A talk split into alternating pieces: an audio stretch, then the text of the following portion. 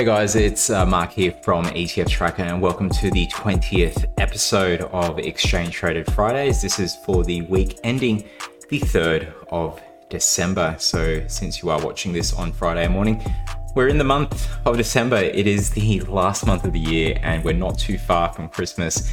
It feels like it has come along way too fast, especially with lockdowns here in uh, Sydney and across Australia a lot of stuff has happened. And yeah, we've been here at least since the middle of the year. ETF Track has been around since the start of the year, but it's uh, been an amazing kind of journey to be with you, to watch the news, to read the news, to share the news with you and see what's been going on. But as we lead up into Christmas, as you can see by my little friend back here with Santa Claus and, um, you know, trying to decorate the rest of the house, no tree, unfortunately. But uh, yeah, it's. Uh, it's beginning to look a lot like Christmas. So hopefully you get some presents in the form of maybe returns, maybe dividends, whatever it is in your ETF investing. But we are here to look at what's going on in the news. And because it is that 20th episode and we're getting into that uh, silly season part of the year, we're actually going to hold off on doing further uh, episodes. This is the last one for this period of time. We're going to pick it up again in the new year.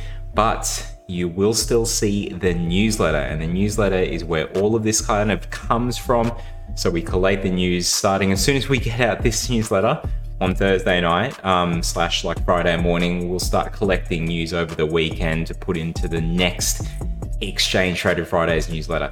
So um, when you are watching this, this is going to be the last recording, or if you're listening, it's going to be the last thing to listen to for the rest of the year on the ETF Tracker podcast. But you can still read. We'll still do more stuff. We'll still post stuff.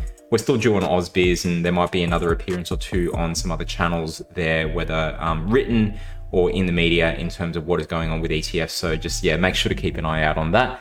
So, what has happened in the news? We're going to go to that screen very soon. Actually, let's do it right now. So, hopefully, you can see my screen there. I'm going to zoom in a little bit. So, we are in the preview mode in this preview mode, this is basically the blog, and the Exchange Traded Fridays newsletter goes out each Friday morning, 7:30 a.m. In uh, those those periods of time when people are going to work, um, or maybe if you're reading at home, just to see what has happened in the news. I had thought about maybe doing this on a weekend, but I thought Friday is probably a good time to recap what is going on because hopefully you're doing more fun things over the weekend than looking at your investments. And if you're an ETF investor, with most of those things being passive, hopefully you aren't looking at it too much, uh, unless it is you're using one of our tools out there to see whether you've got too much crossover in your holdings or you're trying to see the trends of a new ETF. So we'll go through uh, what's happened in the news, and this week being the 20th edition, um, yeah, it's, nearly there. The end of the year, it has, uh, as I said here in the newsletter, started back in mid July. Initially, we were just going to do this as a newsletter, but then it turned into why don't we do a recording? If we're going to do a recording, we should actually do a video as well, not just a podcast, so people can uh, read, watch, or listen as I state here below. And um, yeah, just saying here that we're going to put the thing on hold. Uh, it does take quite a bit of time to put these together. And uh, yeah, we just need a little bit of a break here. It's a one man team at the moment uh, doing this kind of stuff. But if anyone wants to assist, help out, or do anything like that, then please feel free to shout out. Uh, I'm always looking for new guests, looking for help. Anyone that wants to get involved in talking about ETS, feel free. Now, back to the news. Um, as a high level highlight, what we saw was that the Omicron, uh, Omicron COVID 19 variant has been affecting markets. Um, not just ETF markets, but also the equity markets, both globally and uh, also here in Australia. And also talk about inflation as well. We see uh, rising price of food, such as like breakfast, and the breakfast index is something to look out for. But in any case, what we did see this week was that there's uh, a new ESG. So if you're into ESG, Perpetual, who are a famous fund manager here, they launched an ESG ETF. They're also going to launch another innovation ETF. They've got great ticker names. We'll take a look at that. Um, we also saw the correlation between listed and unlisted private equity. And that makes sense when you think about uh, VanEck. They had a private equity ETF that was just launched recently, and people have questioned, you know, this is the listed private equity that they're into. does that mean that my returns are not going to be as strong because unlisted is better or whatever? So we take a look at that one. And there's more on what's going on with the uh, Bitcoin type ETFs as well. So now we will get to the news. The first article here is the perpetual joining the ETF ranks, and this is uh, an article from the AFR. So we've got a few here from the AFR. We've got two. We'll jump to this one first. And this is showing that uh, they launched their fund on Monday. It's the Perpetual Ethical SRI Fund, trading under the code GIVE, G I V E. And what a great name. Tickers for ETFs always have those very memorable kind of names there because, I mean, a part of that, if you're an investor, and if the name is easy to remember, then it is going to be easier to think about when you are investing. But we always advocate for looking under the hood. And if it's an ETF provider, they're going to have an ETF fund page that's going to tell you information about the the style of the ETF, what it is they're doing, the benchmark if it's a passive ETF, or the details about the management team as well if it's active. And, and both passive and active have management teams there. So worth a look under the hood. Make sure you go to those pages there. But the other part was that they're also launching an innovation fund, which is called IDEA. So there's Give, G I V E, and then there's also IDEA, which is an innovation fund. So make sure to look out for these ones. Um, next time you're going to your portfolio, especially given that uh, it's always interesting to see what different companies' takes are, ETF issuers that is, what their takes are on the ESG space and how they plan to uh, tackle the problems there. So in this, they had a chat with a few of the fund managers there over at uh, uh, Perpetual. So worth a look at there.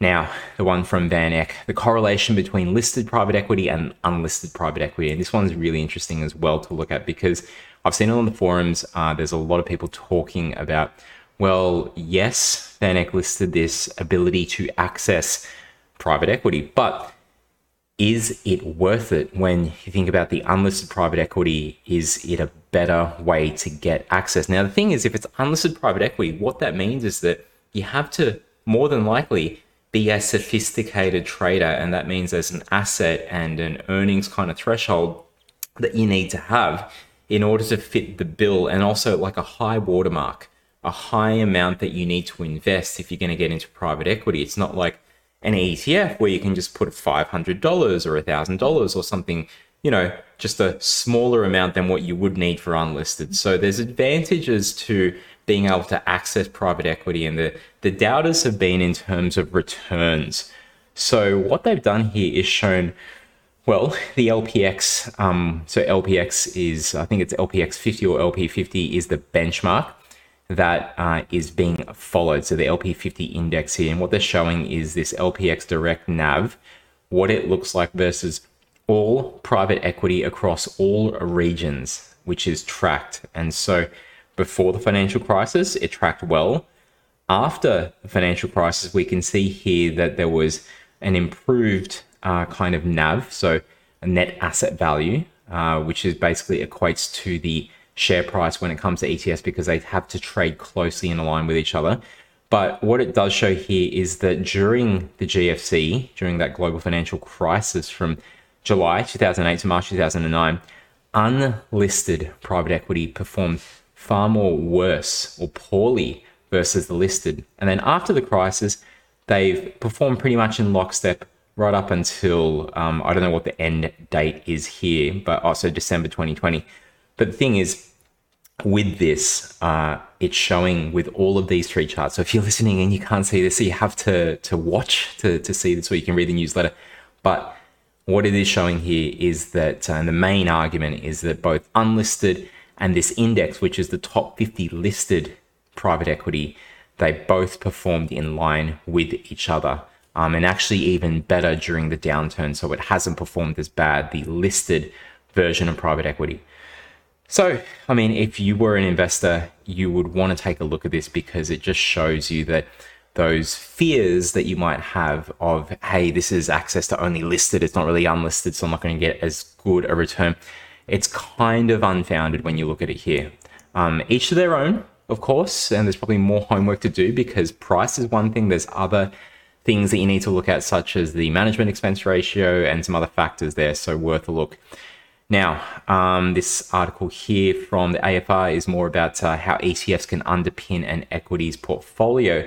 And it looks at active versus passive strategies for constructing an equity based um, ETF, oh, sorry, portfolio. And it reviews them alongside pros and cons. And a lot of investors have flocked to ETFs because of the price action, which in this case the argument is that that could be more seen as a sign of the popularity of the ETF rather than uh, the underlying fundamentals. So, worth a look at there. Now, we're going to jump onto the Bitcoin bandwagon uh, when it comes to ETFs. And we've spoken about this many times over the last couple of months, but here's another one.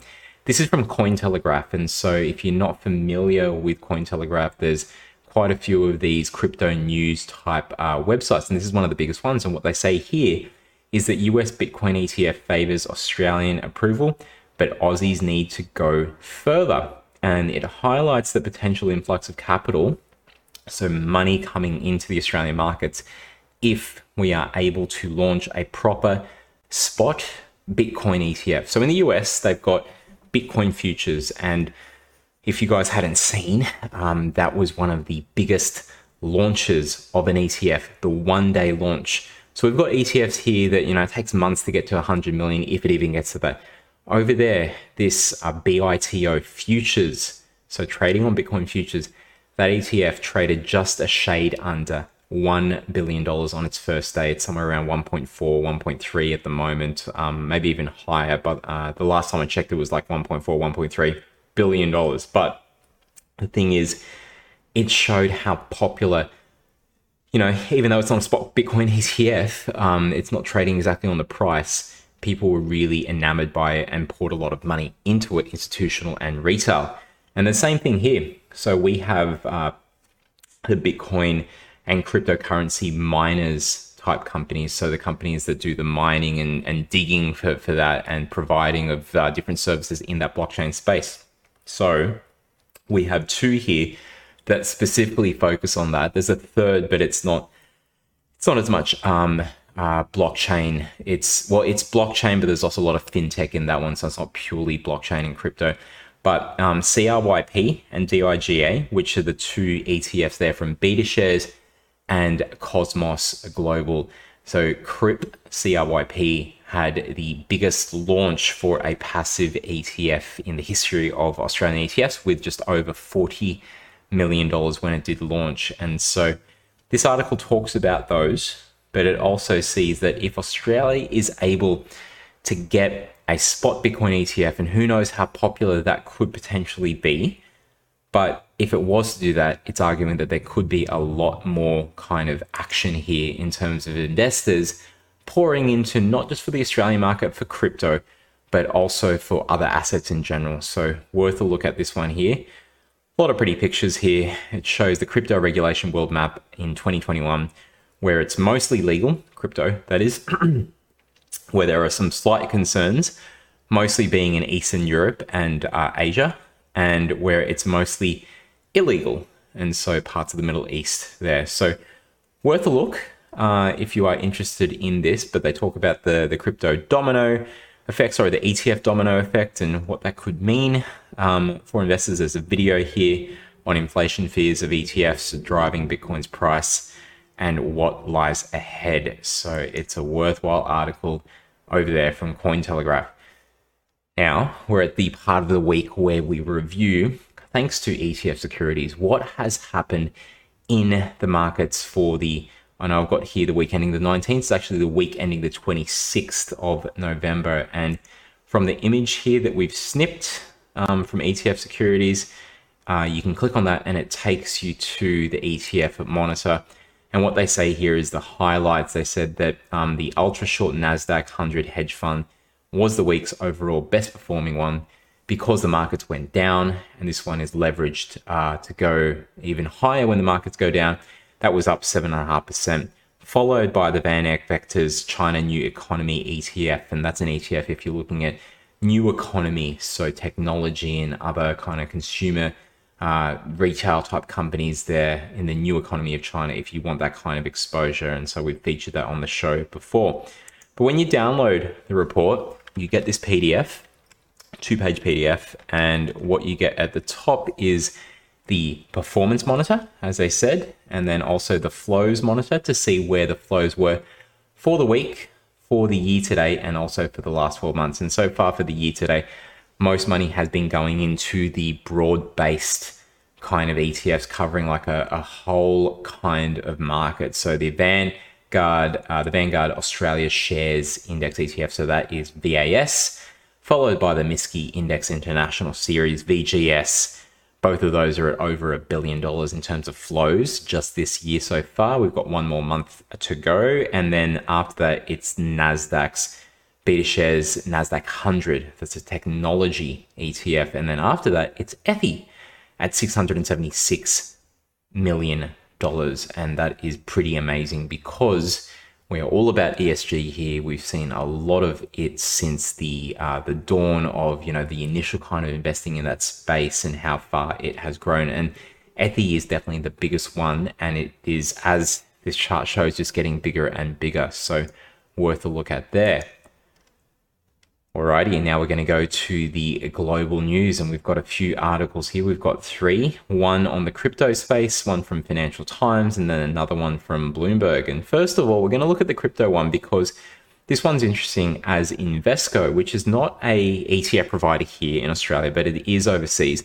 They launched their Bitcoin spot ETP with a German stock market operator. So the Deutsche Börse, they announced that Invesco will launch a spot Bitcoin ETF on their Xetra digital stock exchange. So that's um, one of the stock exchanges they got there. The expense ratio is 0.99%. So if you're an ETF investor, yes, that does kind of seem at the high range, but you want to look at that in context. Context. So in context, again, here in Australia, 0. Uh, I think it's 0.52% around that 0.5% mark is what is the average across all 240 plus ETFs here in Australia. So something at the higher end of that range, yeah, that's going to be a bit higher, but what are you getting in return? So whether you are investing in the overseas types ETFs, uh, depending on what you're using to trade your ETFs, that 0.99% return could be okay given what you're getting back in returns. So um, it talks about this is in contrast with the US and Australia, where we're yet to see a spot Bitcoin ETF coming to the market, but they've got it there in Europe, so worth a look. All right, another one. Financial Times, $32 billion grayscale Bitcoin trust feels the heat from cheaper ETFs. And in this article, they talk about GBTC, which is the grayscale Bitcoin trust. It trades, or it is trading at the moment, at a 15% discount, so below its net asset value. So that's the value of its underlying assets. And this has come since uh, Bitcoin ETF launched in Canada earlier in the year. So before that, there was no other way to get Bitcoin as a fund, but GBTC was uh, a way to do that. So when these ETFs, and there's a few of these ETFs now in Canada, but not Australia, not um, the US just yet but these uh, Canadian Bitcoin ETFs. So, ways to get exposure to Bitcoin via the ETF wrapper, which offers diversification, ease of access, less restrictions on being able to buy in than you would have as a fund. And as we mentioned at the start of the show, you need a high watermark to get into that fund. So, a high level of assets, you need to be a sophisticated investor to be able to get in typically. And so, since those ones have launched, um, what they've seen is that there's been this divergence of how um, well the GBTC fund, which operates on supply and demand. So it typically will track the price of Bitcoin. And we can see a chart here in blue showing that GBTC has been in lockstep with the price of Bitcoin all the way up until the start of 2021. And when those ETFs launched, this GBTC fund was trading under and well under where the price of Bitcoin has been with the reason for that, and this is percentage returns. So, in terms of when it started, going all the way back to 2016, it's 8,000, over 8,000% returns. For Bitcoin, the GBTC is around 4,000% returns. So, it would have been great if you were investing all the way back then and held, not just like bought in, bought out, and, and you know, sold out or whatever. But you know, it is interesting to see it's still correlated. They're still kind of going in line with each other, but they have broken in away in terms of what the fund uh, gets. And the likely scenario is that because there's these other ETFs available, it's made it easier for investors to go there and uh, less supply and demand for GBTC. So worth a look at. The next one is all about the metaverse, and in this Bloomberg article, it's all about the rates for metaverse ETF, um, which is launched in Canada, uh, or it is launching in Canada, sorry, and it's a tie for first. And Canada's first metaverse ETF looks like a two horse race, with the two ETFs being Mesh and MTAV. And the first one is the Evolve Metaverse ETF Mesh, and the next one is Horizons Global Metaverse ETF, MTAV, both expecting to trade on the TSX Toronto Stock Exchange. The demand could be strong given the $806 million dollars that poured into the US version of Metaverse ETF from Roundhill. That's a Roundhill Ball Metaverse ETF. And since mid 2021, when that launched, it's had 806 million pour into it, which is a lot of money. I mean, that is, uh, you know, the size that it takes some ETFs here in Australia to get to in, you know, years and even uh, over a decade uh, of launching. So it takes some time for things to grow here, but over there in the US, it's quite fast. Just a bigger market. But you can see here that the metaverse race is on uh, Roundhill Ball Metaverse ETF. It's been around since, uh, you know, mid year, but it's been accelerating more recently and likely due to Facebook changing their name to Meta and more of this talk about what is the metaverse and showing, you know, how uh, it could change the way we socialize, the way we work. We'll see. It's uh, you know certainly worth a look at. There's a whole lot of stuff going on in the crypto blockchain space and DeFi, decentralized finance, and we're certainly looking into that at work. And so it's just something to you know be aware of. So that's it.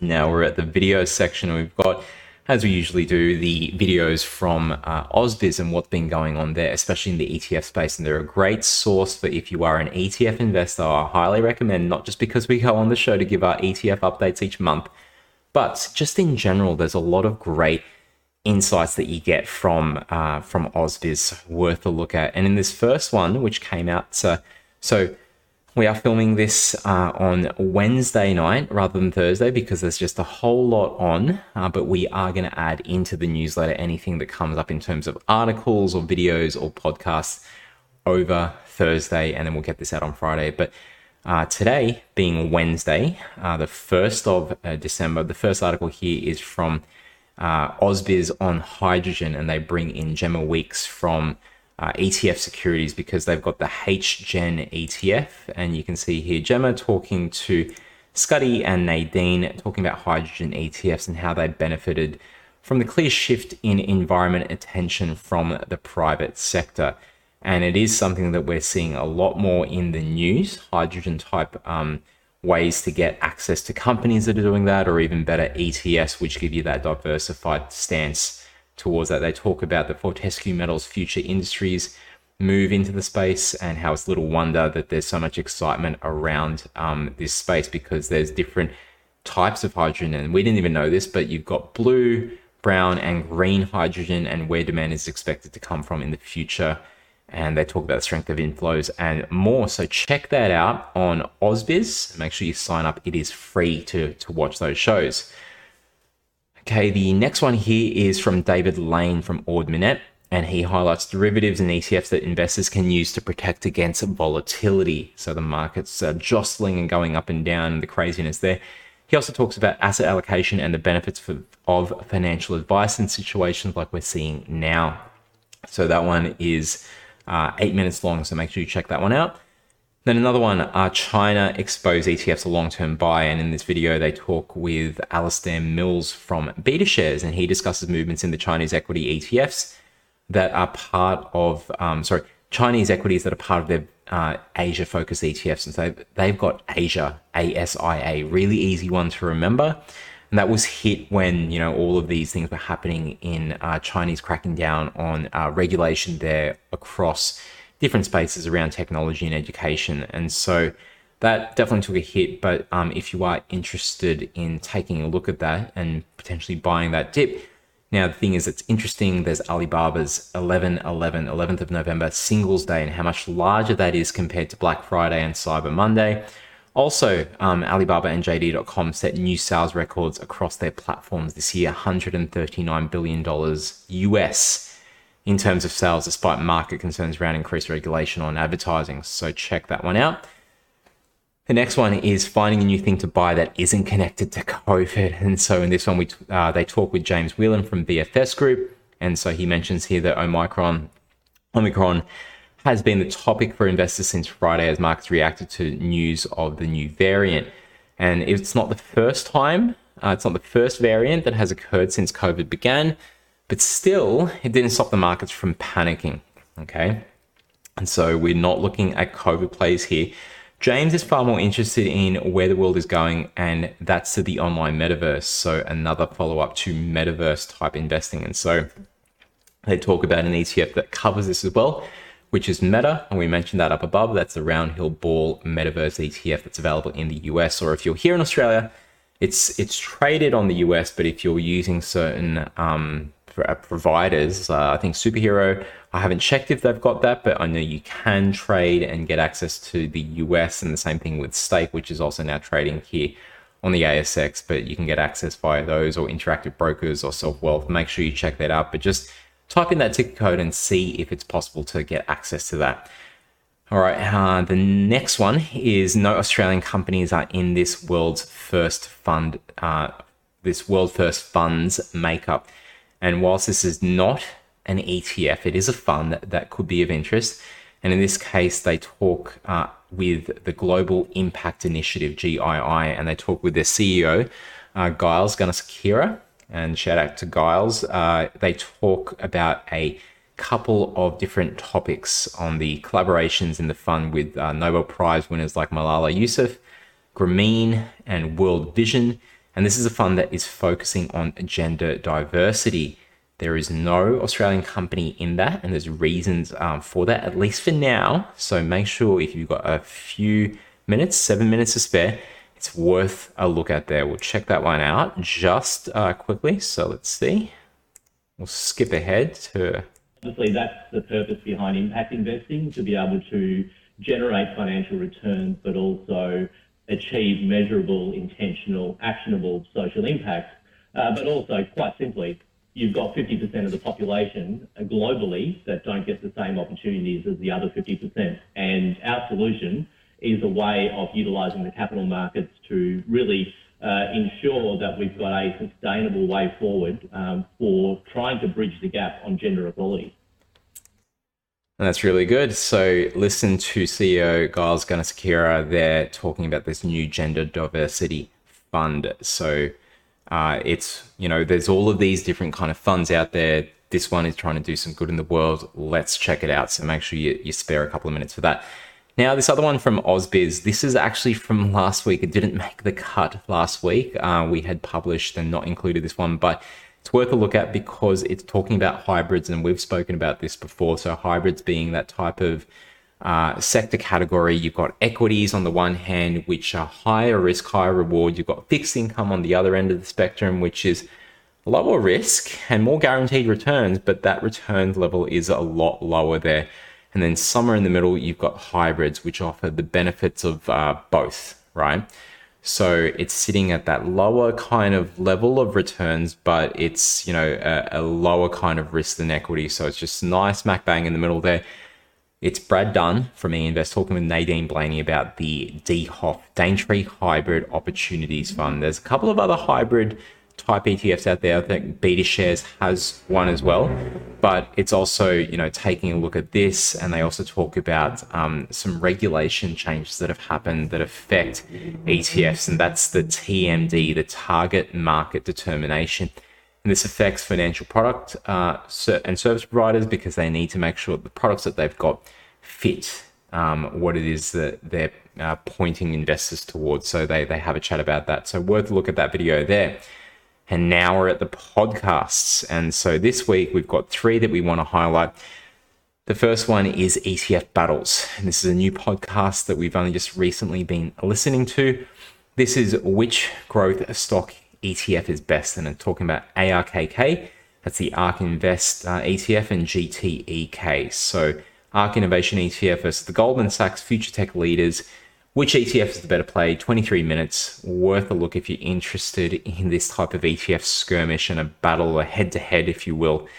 The next one is more about the metaverse, and you know, uh, we just had those uh, videos and articles talking about that And now here we we've got trillions. This is a Bloomberg podcast that is, uh, I think, out each. It's either fortnightly or monthly, but in this one they talk uh, about the day that Mark Zuckerberg announced that he was changing the name of Facebook to Meta Platforms. That meant that the Roundhill Ball Metaverse ETF found a new trajectory. Since then, the ETF, which holds companies such as Nvidia, Roblox, Unity, Microsoft, and well, Facebook, or now it's called Meta, has seen assets grow sixfold and volume jump 50 fold. So much like Hack, and we've got a Hack ETF here, but they've got a Hack ETF there which also benefit from being the right idea at the right time. Meta is fast on its way to becoming a billion dollar ETF, mostly because of a big news event. So they talk about that and other things in this 50 minutes on the Trillions podcast. And then finally, we've got CNBC talking about the next gen investor. And per the show notes, it's the host, Bob Pisani from CNBC, along with Anthony Denier, the uh, CEO of Webull, and Webull is a trading platform available over there in the US and not yet here in Australia, although it might come as well. There's a lot of interest here in Australia. They also talk with uh, Andrew McOrmond, Managing Director of Wallach Beth Capital, and Harry Witten, Head of ETF Sales Trading at Old Mission Capital. And what they discuss is the fallout from the market sell off. Will the emergence of a new COVID variant add even more fuel to an already pro growth, anti cyclical trade in November? Plus the popular trading app Webull, a rival to Robinhood, and weighs in on sentiment as more young investors get into the ETF game. So they're seeing that overseas, we're seeing it over here. There's just a lot of stuff going on. Then in the tweet of the week, it's all about uh, Cointelegraph, and they are highlighting the Invesco move into uh, trading a spot Bitcoin ETF over in Germany. We mentioned that as the Deutsche Börse, and so you can see the ETF here. The good thing about the uh, the tweets is that there's more commentary on that. So when you go to this tweet, you see a whole lot of different commentary. I suggest that you do follow some of those people that are there because um, if you're interested in Bitcoin and spot Bitcoin or Ether or other cryptocurrency type ETFs, it's usually people like that, but it's also ETF aficionados, the experts in the game that are tweeting. And we've highlighted a few of those in our last couple of episodes. And now we'll get to the chart of the week. And this one is all about Cosmos Global Digital Miners ETF, DIGA. This is providing not just cryptocurrency exposure, but also great returns. And in the month of October, it had plus 20% returns. And we'll see that when the new ETF market update data comes out from the ASX later this month. So around the 10th or so, we should get that new data and we'll update that on ETF Tracker.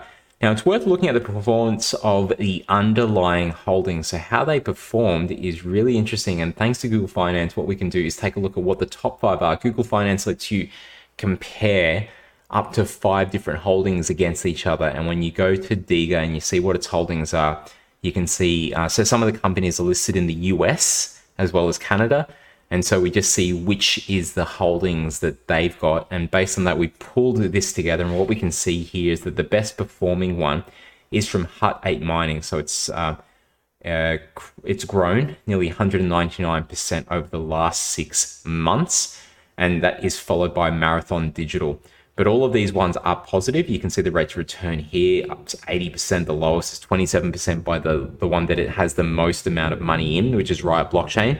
But when you go to, um, we'll include a link. Uh, and I think, yep, so the photo, I haven't included a link, but I'll include a link there where when you click on it, you will go to that, uh, basically that uh, uh live, um, well, kind of live because it is a day late, but the actual interactive chart from Google Finance. So we save that as a query. So that when you go to it, you don't have to rekey all of these different holdings. It is just there.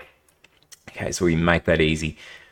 Now we jump to the further ETF education, and this one we're going to highlight. Um, since this is the last episode, let's go back to the origins of ETFs in general, but also origins of ETFs here in Australia. And the first ETF provider, both in the US and also here in Australia. And fun fact, um, last week we highlighted the uh, the show from Bloomberg, which was all about the history of ETFs. And if you listen to it, you'll see that it wasn't the US that had the first ETF. Canada had something approved, but the US market's being more popular. So we hear all about SPY. SPY comes from State Street. So State Street have their Spider Global SPDR ETFs, and um, on this page, uh, State Street has this education page. So if you're interested in what is going on, you're just starting in ETFs, it's worth a look at this guide here. They talk about what's an ETF, how to use ETFs in a portfolio, comparing ETFs, managed funds and stocks, debunking common myths and misconceptions, and seven questions to ask before investing in ETFs. And so we think it's very good to have a look at this kind of stuff and always great to get yourself educated because that is how you learn. And if you are starting, or even if you just, you know, still uh, kind of relatively moderately new to the game, it's always good to brush up on your skills there in terms of what is going on in the industry. And then finally, we talk about um, accessing the ETF Tracker app. And so if you are interested in that, that's worth a look at here. Uh, there's the Holdings app as well as the monthly updated trends application, which shows what is going on with ASX and Chi-X. Then finally, we've got the ETF Tracker Forum and ETF Investing Australia Facebook group, which is now at over 2.2, uh, so 2,200 plus followers, might be 2,300 by the time I'm writing this, but it continues to grow. And we are one of the moderators there. And there's a lot of great questions about ETF investing uh, in terms of what to look at, how to get started, comparing ETFs, and more. So, worth a look at there. So, I include a link to that Facebook page Okay, so take a look, and that is it. So, thanks very much for listening along. Um, so tomorrow we are going to go. We've got a couple of like different, you know, Christmas parties at the office to go to, and um, you know, to see other friends out there. But then after work, we're going to the Get Rich Slow Club, and so Get Rich Slow is uh, Pearler, the uh, investment app provider as well. And, you know, you can trade and, and stuff on there if you haven't heard about it. Make sure to check out Pearler. But then also, there's a couple of different influencers that are going to attend, and they're all going to talk about the different experiences with investing. And there's quite a few people coming along from the community uh, that I've seen. I put it out on Facebook, and uh, sorry, on, on Instagram that I'm going. And so I saw a lot of people commenting on that. So I'm looking forward to seeing all those people there on Thursday. By the time you watch this, it will be Friday. So you'll be looking back in the past but make sure, and the event will have passed, but make sure that you check out uh, Get Rich Slow. They're on Instagram as well, so they've got a page there. But also check out, uh, I think it's on Eventbrite for whenever they've got their their new meetup groups coming up. So it's worth a look at. We're hoping to have a great listening conversation with all people that are there. And if there's any questions that we can answer as well, we're certainly going to do that from a data perspective, which is what we do here at ETF Tracker. So thank you very much. Um, as I said, it's the last episode, last recording of a video podcast. Um, we finished up the interviews with experts a couple of weeks ago, 12 episodes for series one, and we'll continue that in the new year. And then for this, the weekly wrap up, we will continue writing the weekly wrap up. But for now, thank you very much for your time. This is the last one that you can watch and the last one you can listen to. I hope you have a safe and merry Christmas and happy new year. We will see you in the new year. And until then, happy investing.